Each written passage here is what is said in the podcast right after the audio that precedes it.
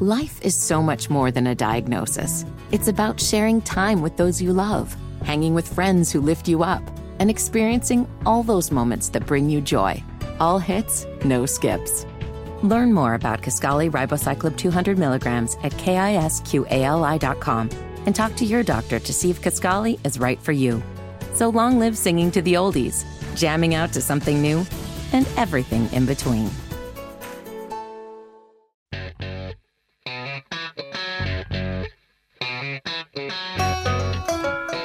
Good morning. Welcome to At Home with Roby. I'm Patrick McIsaac from Roby Commercial Services. I'm Trent Haston from the Roby family of companies. We are your hosts, Trent. It's Sunday. Nine to ten every Sunday, Patrick. Say that Go every ahead and say it. I was hoping you would say it. No, I don't. You're the Sheesh. intro guy. Hey, so let me ask you a question. Our guest today hails from Louisiana, and you got an LSU microphone. It, it's purple. We were having Well, Shaquille O'Neal conversations, but he's a Gamecock, and he's from the Triad, I think. But he, I'm just saying, I think he's got some Louisiana ties. Yeah, he's got some Louisiana. little Cajun, think. little Cajun in here. I like. I think it. he's a Tar Heel at heart. No, he's a Gamecock at heart. Kempton Schwab is coming on here. He's actually in the studio, but we're going to make him sit on his hands and be quiet. You will realize in a few minutes that that's very hard for him to do. if it's it's okay, Kempton, I think it'd be hard for him and I to do that also. Uh, sit back on our hands. But I got a good. I got a I'm good. working on my. I'm working on tempering my voice box. I have a good North Carolina, South Carolina story. I think I might have said this before, but it, little known fact: I went to Clemson. We talk about that quite a bit. Yeah. If you Uh, didn't know that, have you ever heard two minutes of the show? so we were at orientation. My dad, um, who's been on the show, he he has, uh, let's just say, has a lack of a filter. Kind of says whatever, and there's a kid talking to him, and, you know, Carolina this and Carolina that, and here my dad's having the conversation with the kid the entire time, thinking he's talking about North Carolina, because he's saying Carolina, Carolina, Carolina. I finally nudge him like, Dad, he's talking about South Carolina, and he just looked at the kid, and goes, "Oh, okay," and turned away. Your dad went to Carolina. though, Yeah, oh right? yeah, North yeah, yeah. Carolina. North Carolina. Yeah. As Dabo said, Carolina's in Chapel Hill, and USC's in California. Oh dang. They don't like that at South Carolina. Dabo had a rough season though, didn't he? it's all right. Oh, oh, Dabo might need to jump on that portal. you serious? I don't know. Think- I you're think right. he's adapting. He, how many coaches he lose? All of them? Uh, yeah, I think you might be the wide receiver coach next year. Oh my Uh, word! yeah, it's a, it's a rebuild. We call that a rebuilding year. Nah, no, I gotta. I, I like Clemson because of my boy Brent Beeson and my other my other Tigers. So uh, I can't jab them too hard. This is this is this is brotherly jabs. Yeah, it's all good. it is all good. It's all good. Man, this cold weather we're having, man, I can't. I, I all I can think about during the day is going home and building a fire. I'm serious, and if you know me, you ever been in my house or I at my home, you know I like fires. I I understand. Yeah, I do. Um, it, it there is something about a fire though. I, we like building fires when we can. It, I don't have a fire, got wood burning fireplace, but there's a huge difference between a gas fireplace and, and burning some real live wood. yeah. A gas fireplace is not a fire. That's a, It's a heater. that's faux faux crap. It's a heater. That's like my dog. You got a faux dog? He's yeah, he's Australian Labradoodle or something. He don't smell and doesn't shed. What kind of dog's that? He'll growl that shit pretty good though. I He will growl. I vowed. I vowed to never have a faux dog. My dog was gonna have be a big dog and uh, stink and swim in the river and do all that. And then I I like my faux status. It's good. You get older. I'll you, I'll never have a big mean river stinking shedding tumbleweed dog again. Hold up. You, you, won't- you won't toss Wi- Wiley get in the water, won't he? Yeah, while he swims. I got you. He just when he swims, he shakes and all the smell comes right off. Nah, when he swims, he like elevates over the water. He doesn't even touch the water. nice, nice, nice, nice. oh Lord, no! I I had when I first got out of college, I got my first live dog was a Chesapeake Bay Retriever, and then I got a female version a year later, and they lived a full long life. Bush but and man, Jetta? I used to have tumbleweeds in my house, and it stunk. I don't know. They would go swimming. They brought the Catawba to the bedroom. No, I, I, I, and there's only a wet, smelly lake dog. Is, what would is- and I and they love swimming. What and I love them dogs. What would really get me is when they ate a five day old catfish, and then came and breathed in my face. oh, man, I think everyone just cringed at that. I mean, it, I could hear it coming back to us. My father-in-law told me the other day he heard he listened to our show about three weeks ago. We did what we did a show just about Charlotte, and he said I listened to your show, your podcast about Charlotte. I said, well, how was it? He said it was good. So now I'm talking about catfish. Old Tom gave us a thumbs up. He did. I think he'll like he likes eating catfish too. He's probably hungry. Tom Tom likes the catfish. Like Over Bush, the Riverview Bush, him Inn. and Bush. They're- They're tearing the Riverview Inn down. I know you told us about that a couple. What are they? put- What are they putting there? No, I, t- I told you it's being torn down. I know, yeah, I think so. But what are we putting? What are we putting at the Riverview? I don't know. I think that I think the state bought it. I think they're gonna use some of that land to build the new bridge over the river. They need a new bridge. Seventy four. Highway seventy four. That is the most narrow lane in Charlotte. I mean, every time if, if you're driving one of the truck, which I know you drive a truck. I mean, you grit your teeth if you got a car to the left of you. Just better hang on tight. and Or you straight hit them, Just run them off the side. guardrail. onto one of those Get on kayaks. down the road. so, yeah, exactly. They, ru- you ain't racing if you ain't rubbing. TJ, uh, Uh, I don't know if you're aware. I know you're the producer, but ain't nobody can hear you, man. We can hear you. Yeah. But- So, so yeah, Kempton's got the Kempton's live in the studio. He's got the third mic today that you usually speak up into. Yeah, Uh, we like it when he speaks. so the up. other day we were driving home. I had the whole family in the car. Coming home from church, and I said I gotta take y'all somewhere. And I go a couple extra exits down 485, go down, you know, and and we get about and the kids are going, why are we going this? What are we doing? You always take us places. And we get about five minutes away from Riverview. I'm going down Moore Chapel Road, like where the Whitewater Center is. And Reagan goes, They must be tearing down Riverview Inn. And I said, Yep. How'd you know? No, I didn't tell her. I didn't let it let the cat out the bag till they saw the trackhoe. And all my kids know what a trackhoe is. So yeah, anyway, I hear you. Well, tee up. that's a big that's a big piece of history in my life. I think in Charlotte's life that that fish camp was strong for for decades. So uh, the Riverview Inn, Captain Wendy there, nice piece of property. I think they're going to create some value with this new bridge and and then probably put put some mixed use or something housing. We'll see what they do there in that in that cove on the river. But our guest today is Kempton Schwab. He helps people buy and sell businesses, and he is a quintessential entrepreneur. Can't wait to hear what he's got going on in his life when we return on the At Home with Roby show. Welcome back to At Home with Roby. I'm Patrick McIsaac from Roby Commercial Services on Trent Haston from the Roby family of companies.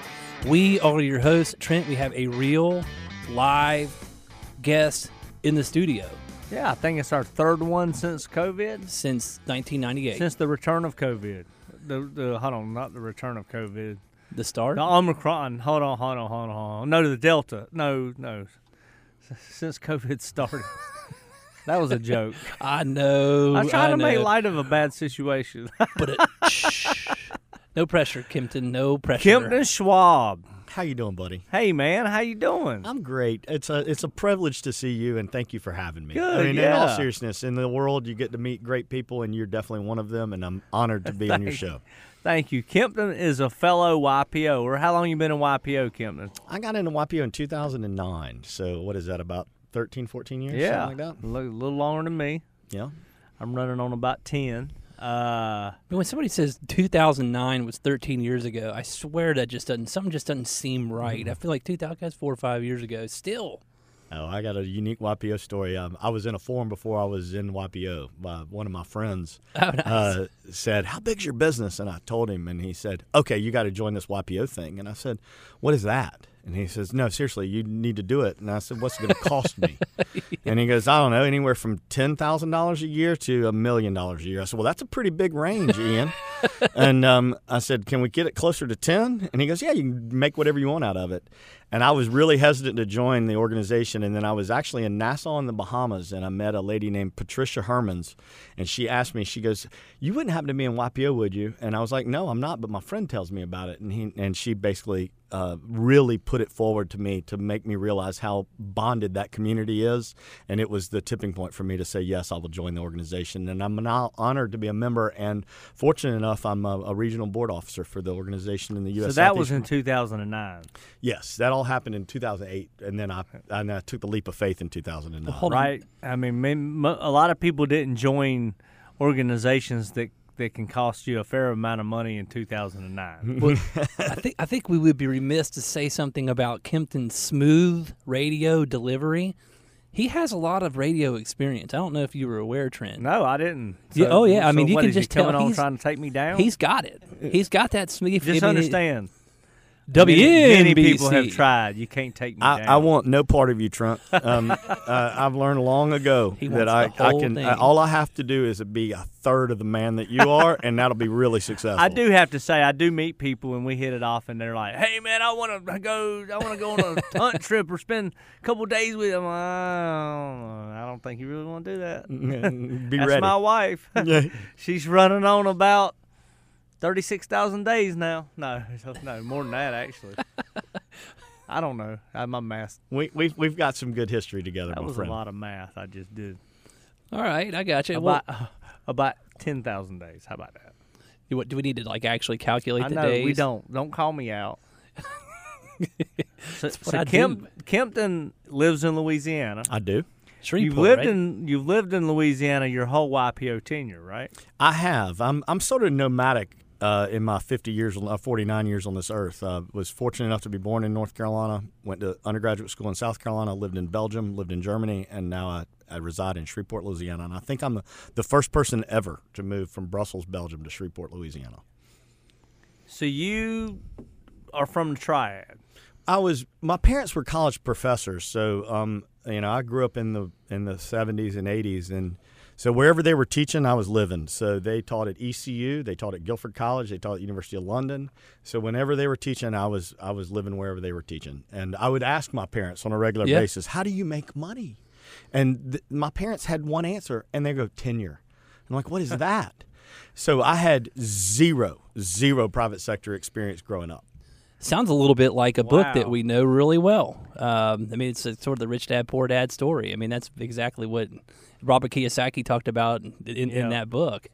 It it, it it very it really is, but but when you're a professor and that's your career and you got to feed yourself and your family and raise your family, tenure's what it is. That's right? exactly right. That's And what so- you're incentivized to get. And so, you know, one thing I took from from all of my parents, and there are many Yeah. of them, um, uh, is learn how to critically think and be fungible to any activity you take on. You don't have to be great at it, but be able to do it and think through why hmm. you're doing what you're doing. And that education alone has provided me more than anything I could ever get in a classroom. So why in the heck would you be in the great state of North Carolina and then go south to go to college at South Carolina? I was fortunate enough to be really good at playing a sport, and um, Mark Berson gave me a chance to play soccer for the University of South Carolina, and I did that for about a year and a half. And before I, I had an injury, and then decided to join the ranks of the fraternity world, and um, uh, re- retired from my athletic prowess and moved into real life. Oh, Eric Berg's a gamecock, isn't he? There, there's a few of them running around. Apple Rock. Apple Rock. They they produce stuff like Apple Rock. What position did you play? I was a goalkeeper with small hands, but I A could, goalkeeper. Yep. Oh man, I, okay. but I could, I could stop a penalty kick. A goalkeeper. Yes, sir. So my show of choice, we talked a little bit about it last couple shows.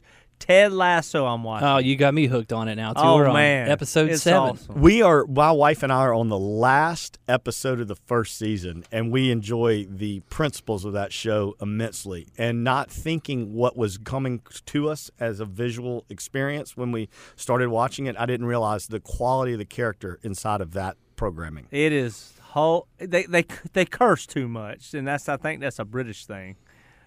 Oh, yeah, well, I lived in London. I kind of got accustomed to it. yeah, but it, the principles of that show and how he carries himself and and the lesson it teaches good lessons. Absolutely. But whenever they market that show at first blush, you're thinking of uh, of the lead character, and and you think of his roles that he has been in professionally. That's right. And you don't you don't your your your headspace goes directly towards you know kind of fun humor a little bit of vulgarity in the right way and then all of a sudden he puts on a, a television show that is really full of uh, good character lessons So I have decided I'm, I'm about. I think I watched three last night. I'm about seven shows into the second season. I have decided, unless it goes off the rails, once I finish it, I, think people need to, kids need to grow up around a little of what life's really about. So, so the language. Uh, I'm gonna watch it with the family, actually. So, uh, my dad used to let me watch Rambo and stuff like that. So, Good Morning Absolutely. Vietnam. We've talked Yeah. about that a couple of times. Death Wish. and life skills are very important you need to you, you don't need to be a scratch golfer but you need to be able to play around the golf There you go. don't need to be a great snow skier but you need to be able to get down the slopes you, Yep. you, you need to know you need to know what a blackjack table looks like you need to be able to live and be be in different environments I gotta say, I've never sat at a blackjack table. Yeah, right. Well, I y- stand. y- y- sure. I get yeah. nervous. I stand when I'm nervous. Fair enough. But you're talking about Jason Sudeikis, who's the actor from, That is from correct. Ted Lasso, and even though he's not the normal character, he still has that same little grin that he always has through all of his roles. It's just kind of like a word I can't say, eating grin. Um, that makes him just just A very poop personable. eating grin. There- Pops they- used to say that. that's a much better word than I was going to use. See, I didn't know if I could say his name because I didn't want any infringement coming in, so Oh, I, I left it. I left it alone. we break every rule and every law known to man in this studio. Don't tell on us. We're wholesome radio. yeah.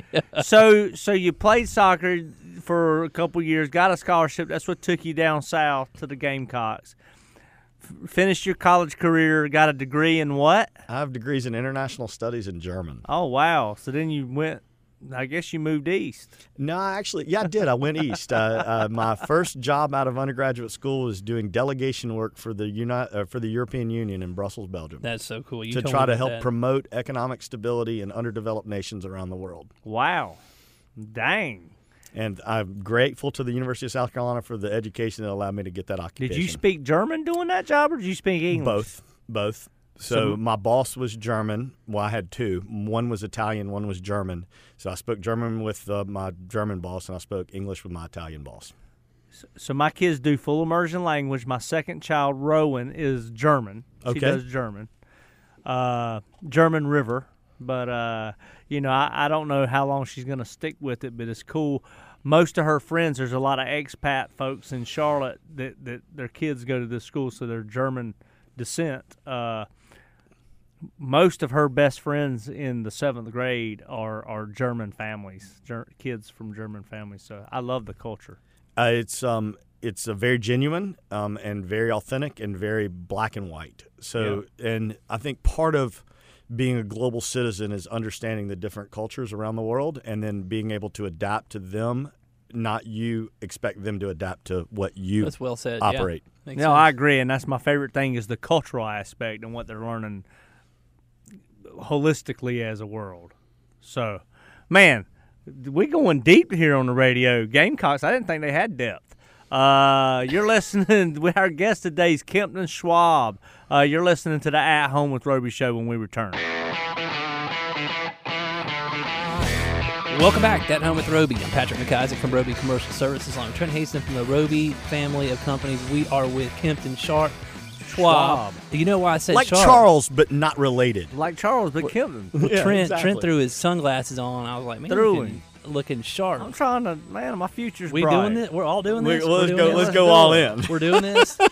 We're recording this on a Friday, and if you're a regular listener to the show, you know how wild we are on Friday. you Fridays. can tell it's Friday. It's Friday PM. It's Friday. we got. I, I got to go hit the books when I'm out of here. I got to figure out where I'm going when I'm out of here. It's a You good don't thing. know, do you? I don't. I need to talk to my wife. Um, I got to be in San Diego on Tuesday, and I and uh, she's leaving Shreveport on Sunday, and so I'm thinking about just staying up here. My brother, I have two brothers that live in Greenville, and I have uh, niece nephews over there, and I think I might just uh, go see go see them for the week. Greenville, South Carolina. Greenville, South Carolina. That's Greenville right. South. Well, I, I got to tell you, I don't think many people are going to feel too sorry for you. As cold as it's been in the southeast, that you say you have to you have to go to San Diego. Yeah, fair enough. That's, and there, there's certain cities in the there's certain cities that come up when you travel professionally that you don't want to go to. Is that one of them? Uh, no. Okay. That is the exact opposite of that, Patrick. I was Uh, about to say. So San Diego is on the top of the the top of the list. Yes. Orlando is not It's not. because if you think about it, I mean, think about this. I'm listening. Um, there are two cities in the United States that are not thinking about the business traveler in their mindset. Vegas and Orlando. Good point. And those are the two cities where I just, whenever they come up on the radar, I'm like, good God, I got to go to those spots. So you're not you're not throwing your Mickey ears on when you're walking through the Orlando Uh, airport. No, sir. The Orlando MCO Airport is be getting crowded. yes, sir. No, the MCO is not my favorite spot. Yeah, yeah. I do know this. But San Diego, I'm all in. I I've never been to San Diego. I'm gonna have fish tacos next uh, Tuesday afternoon, and I'm gonna be looking at the Pacific Ocean. At like 80 degrees, it's going to be but if I could meet Natron Means and hang out with him, I would. Let's do it. Let's do it. a, a Tar Heel blast from the Yeah, past see? Well, there. because he went to San Diego. I know. and that's what's the matter with sports today. People don't stay at one professional team that long, so you don't get, He and they was- don't stay in college long enough to get the love. Well, let's have some fun with Natron Means for a second. Um, All right. When I lived in Brussels, I was working for the EU, and the NFC AFC Championship games happened at about four in the morning over there, and I wanted to watch them. And in 1995, they didn't necessarily have it publicly available in Brussels, so I had to go to a military base and get clearance as a U.S. citizen to watch the two games. Are you joking? And Natron Means single-handedly beat the Pittsburgh Steelers to take Stan Humphries and the San Diego Chargers to the Super Bowl. Stan Wow. Humphries. Yep. And you know where Stan Humphries is from? I don't. He's from Shreveport, Louisiana.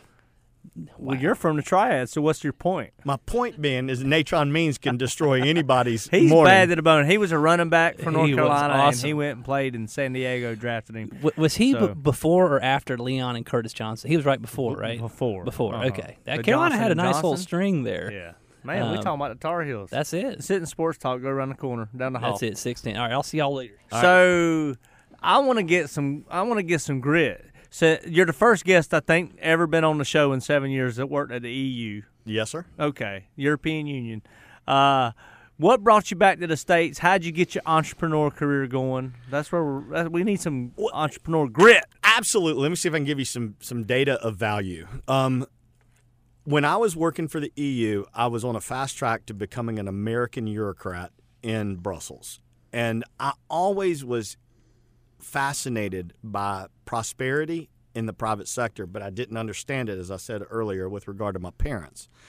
And so I basically threw my name in a hat and said, I'm looking for a, an occupation that will bring me into the private sector, and I have no skills, I have no experience, uh, but I bring an ability to critically think. And I was fortunate enough to find a company that was selling payphones in uh, the late 90s, about the same time that I got one of these things, and I'm showing you guys a Yeah. cell phone and they were in in a in a position of peril and they were kind enough to give me an opportunity to come in and help reinvent that business and they took a flyer on me and I said yes and I moved to Shreveport and uh, turned that into a custom software development business got a couple patents ended up doing some classified work for the Department of Defense Yeah. bought out a lot of shareholders along the way and was fortunate enough in 2017 to orchestrate my own exit so that now I am at almost 50 years of age spending my professional time helping others when they want to monetize the equities they have in their businesses. Dang, I, and and we've hung out a bunch. I've never heard that that story. That is really a cool story. Yeah. S- So, go ahead. Go So, ahead. I got so, a question. so how long? When did you move to Shreveport? Uh, 1995. Trying to so 1995 to 2017, you were private sector. Yes, sir. How, how Wow. quick? I mean, you don't even. Some people that are listening to this show might not even know what a payphone looks like. I mean, they're so gone. I mean, really, you don't see them very much anymore. But when did when did so ninety five? I think I got my first cell phone when I had my lawn landscaping lawn cutting business in 90, 98. So how I mean how how quick did you shift that into something else other than payphones? Oh, really fast. Right away. So um, I had my first phone was a Nextel phone, and it didn't work till I got to Dallas. Yeah. So so they didn't have any, they didn't even have cell phone coverage in Shreveport when I when I got my first phone. So it didn't work until I crossed the Texas line. uh, and I remember when I got my payphone uh, or my cell phone, I remember thinking this is going to be a real problem. Yeah. And uh, true story, I uh, said, "Well, where do they not allow cell phones?" And I was like, oh, prisons. So let's go learn how the correctional telecom industry works, and we can take all of the competencies we build in public telecommunications and turn it into independent, objective management of correctional telecom. Then it turned into, hang on, wait a second, we got to have better applications to actually manage these calls, and we got to manage these transactions between inmates and their families. So we now need to write software to do that. So now we're going to take algorithms that we were creating, and instead of just using them for public telephones, we're using them for correctional telephones. And so then we ended up hiring a gentleman who had experience in a, a, regulated object inspection reporting. So things that are really dangerous yep. that require the government to uh, to have them inspected, like boilers, pressure vessels, elevators, things that if there was a failure would really cause a harm to human beings. And so governments like the state of North Carolina are going to regulate those things, but companies like Travelers or Factory Mutual or Zurich, they're going to insure them. And so the insurance companies inspect them because they have the risk and they have to su- they have to supplement the Yeah, information to sense. the government to get the certificate of operation. So we built applications to develop that. And then one thing led to another. We were in the Louisiana Center for Manufacturing Sciences, and we created software to do the uh, on the model-based controller for um, uh, manufacturing RDX crystallite explosive, which is a, a, a conventional weapon that we use as a country to make sure that we can you know do harm to our enemies while protecting those that we want to protect. And if you think back to the first Gulf War, uh, Saddam Hussein's strategy was to put civilian targets next to military targets, and when we would deliver our conventional munition, it would actually harm both. So the project that we took on was to harness all of that capability and make sure that we only destroyed what we wanted to and nothing more. And so I was a part of a team to do that project, which was a lot of fun. Wow. Dang. you know, I did a study abroad in London in '99, and the first call I made home was from a payphone. I beca- probably cost you about three bucks a minute too. I have no idea how much my father paid for that call. I can tell you this that uh, I lived in a house with uh, a German, uh, Belgian uh, man, and a Greek girl, and uh, the commonality of languages that we had to all kind of work through with one phone that you could like it had a it had a probably a hundred foot cord to it, Yeah. and you could take it into each of your rooms. Yep. and uh, you had to kind of figure it out, and, and and some of us spoke English, some of us spoke German, some of us spoke Greek, some of us spoke French, and we had to figure out a way to communicate. It was a lot of fun. That is cool. Man, goodness gracious. So, what made you want? Uh, how'd you sell your business? You know, it was a, a series of fortuitous events. Um, as I mentioned, I was a part of several transactions to uh, gain equity in the company, and um, at the right time, when uh, I wanted to monetize it, I was able to go through a process, and I was a bit disenfranchised by the traditional investment banking approach in the United States that just wants to do a transaction, and I was I was very very uh, uh, fortunate to meet a YPO guy from uh, Van. Well, he was originally from Toronto, who specializes in selling businesses with strategic investment thesis to buyers, and um, we did the right transaction, not just a transaction. And at the culmination of that, I now know that I'm put on this earth to help other owners when they're ready to monetize that equity by finding the right buyer for their business, not just a buyer for the business. Well, Kempton, you're in the studio.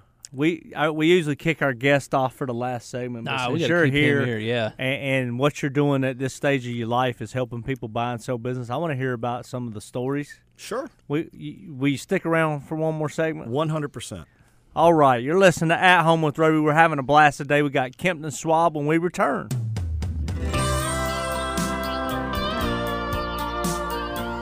Welcome back to At Home with Roby. I'm Patrick McIsaac from Roby Commercial Services. I'm Trent Hastings from the Roby family of companies. We are your hosts. You still here? I'm I went to Part WFNZ. part of this getting Kempton on the last segment. I mean, we might be making a transition here. so you already, already already kicked me to WFNZ. We talked too much sports. I, I wasn't joking in the break when I asked Kempton to do the intro. No, Hey, hey, Patrick, I may be coming for your job. Yeah. that might Hey, be my man. next career. hey, There's a life with you're gonna love the pay. with a generous, uh, with a generous benefactor like you, Trent, I'm sure it will be fantastic. We get lunch every That's occasion. it. Once about four times a year, quarterly. We quarterly lunch. No, we've had lunch a couple times in the last month. That's it. We have. Breakfast. My favorite thing was the other day. I told Reagan I dropped the kids off at school, and I said I, I think I'm gonna go. I think I'm gonna go eat breakfast and chill and just kind of get my mind right. And I, I pull in the parking lot and I see Patrick and Matt's cars. I'm like, they buying breakfast. this is a free breakfast.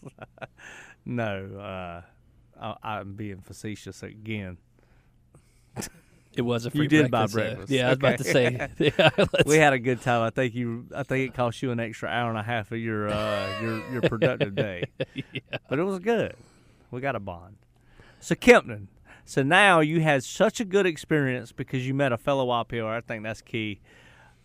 Patrick hears this all the time. If a YPO person that I completely respect, which most everybody, you know, says you got to do this or this is what you do, then why do I need to go waste the time and reinvent the wheel? That's right. They've already done all the legwork. That's right. And- And, and a lot of people when they, they they sell their businesses, they do it in a reactive mindset versus a proactive one. And do you know how many businesses go through an exit, Trent? I I have no clue. All of them. Really? Everyone. Explain that. Makes sense. So the business will either go bankrupt, it will be sold, or it will be transferred. But that is an exit in every case of the word. And a lot of times people use death, disease, divorce as reasons to actually go through the transaction, and they are then boxed into mm-hmm. Yeah. who will pay to get them out of the deal. What I try to make sure I spend my time doing is let's reverse that and let's think about who would value owning your company the most. So, in my personal situation, the strategic value of the business was the contracts and procurement vehicles that were transferable that we had as an organization into another company that could sell off of those procurement vehicles at a higher margin than what we could make. And so we were fortunate enough to be really proactive in our exit. And I advise that holistically to anyone with which I work is do not react and do not sell your company out of distress. Do it proactively, and it's okay to monetize your equity and then do something different when you're ready. But professionally guys i feel like i'm part therapist part executive coach and then m&a advisor and that comes at the very end because if you're not ready then there's no reason to even start the process and then but if you are and you're ready and we want to do it smartly then let's do it the right way That's exactly Very well said. Yeah. What do I always say in our business and in life? It's a game of heels and toes.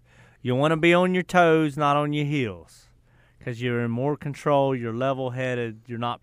I call it being pregnant. You know, pe- pe- people that are out to win a deal, which I don't. I think deals. I think all transactions, in my opinion, should be win-win. 100% That's agree. exactly right. Yeah, I think everybody would agree with that. And a lot of times when you know I'm working with a team of people to actually go through an exit, the buyer often isn't looking to buy the business and you're bringing them an investment thesis for the future of their business that if you can if you can thread that needle of if let's just say that the market is saying that this business is worth 10 times uh, EBITDA, and that's probably not a term that your listeners are going to know, but that's how much money you make per year.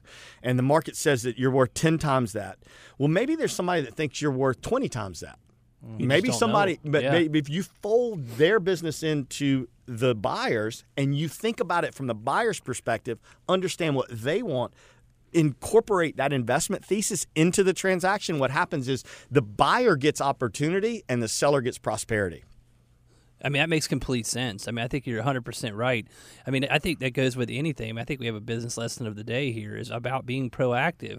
I mean, the, the examples that you gave, I mean, how many times does this happen? I mean, the percentage of people that are reactively selling versus proactively selling, mean, it's probably 10 to 1, I would That's guess. an aha moment. I mean, 100%. you think about that. You do.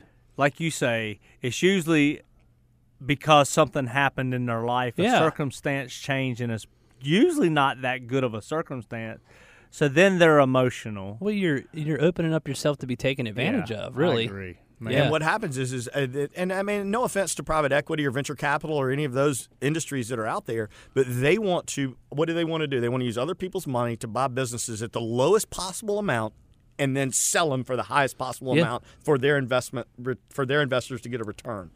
Our job and my job in this in this professional career that I've chosen to do is to protect the owner through that process and make sure that they do not get taken advantage of. Wow.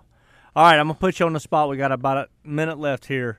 Awesome, you stuck around. Great. Uh, um, a couple aha moments. What's one life one life philosophy you live by? Just business, no business, whatever. I'm putting you on the spot. And then tell people how they can look you up, get a hold of you. Well, I think I'm the only Kempton Schwab, K E M P T E N, on planet Earth. Uh, uh, and I was named that because nine months before I was born, my parents were hanging around Kempten, Germany. So I truly was was born from free love and nickel beer. Uh, You The- gotta you gotta meet my daughter Rowan. the the the life lesson that I would share is, um, you need four things that I really look for with people, and one is I want high integrity, I want high intellect, I want high work ethic, and I want only work with friendly people. So no no mean people philosophy. And so if if if I'm going to work with you, we have to get along and we have to be friends. And and you have to work hard and you have to be smart. Dang right. Amen. Thank you for joining us, Kempton. My pleasure, Trent. Thanks for having me. I hope there's a reason for me to come back. The only Kempton K E M P T O N T Schwab N T N T N. T N. Oh, He's a perfect I don't weigh two thousand pounds yet. He's I'm a working 10. on it. on Earth. Ten out of ten. E N on the Kempton. Thanks for joining us. Thanks for listening to At Home with Roby. Listen, go have a wonderful day. Do the golden rule. Treat others the way you want to be treated and be positive. have Amen a to that. wonderful day. Whether it's audiobooks or all-time greatest hits, long live listening to your favorites. Learn more about Kisqali Ribociclib 200 milligrams at kisqali.com and talk to your doctor to see if Kisqali is right for you.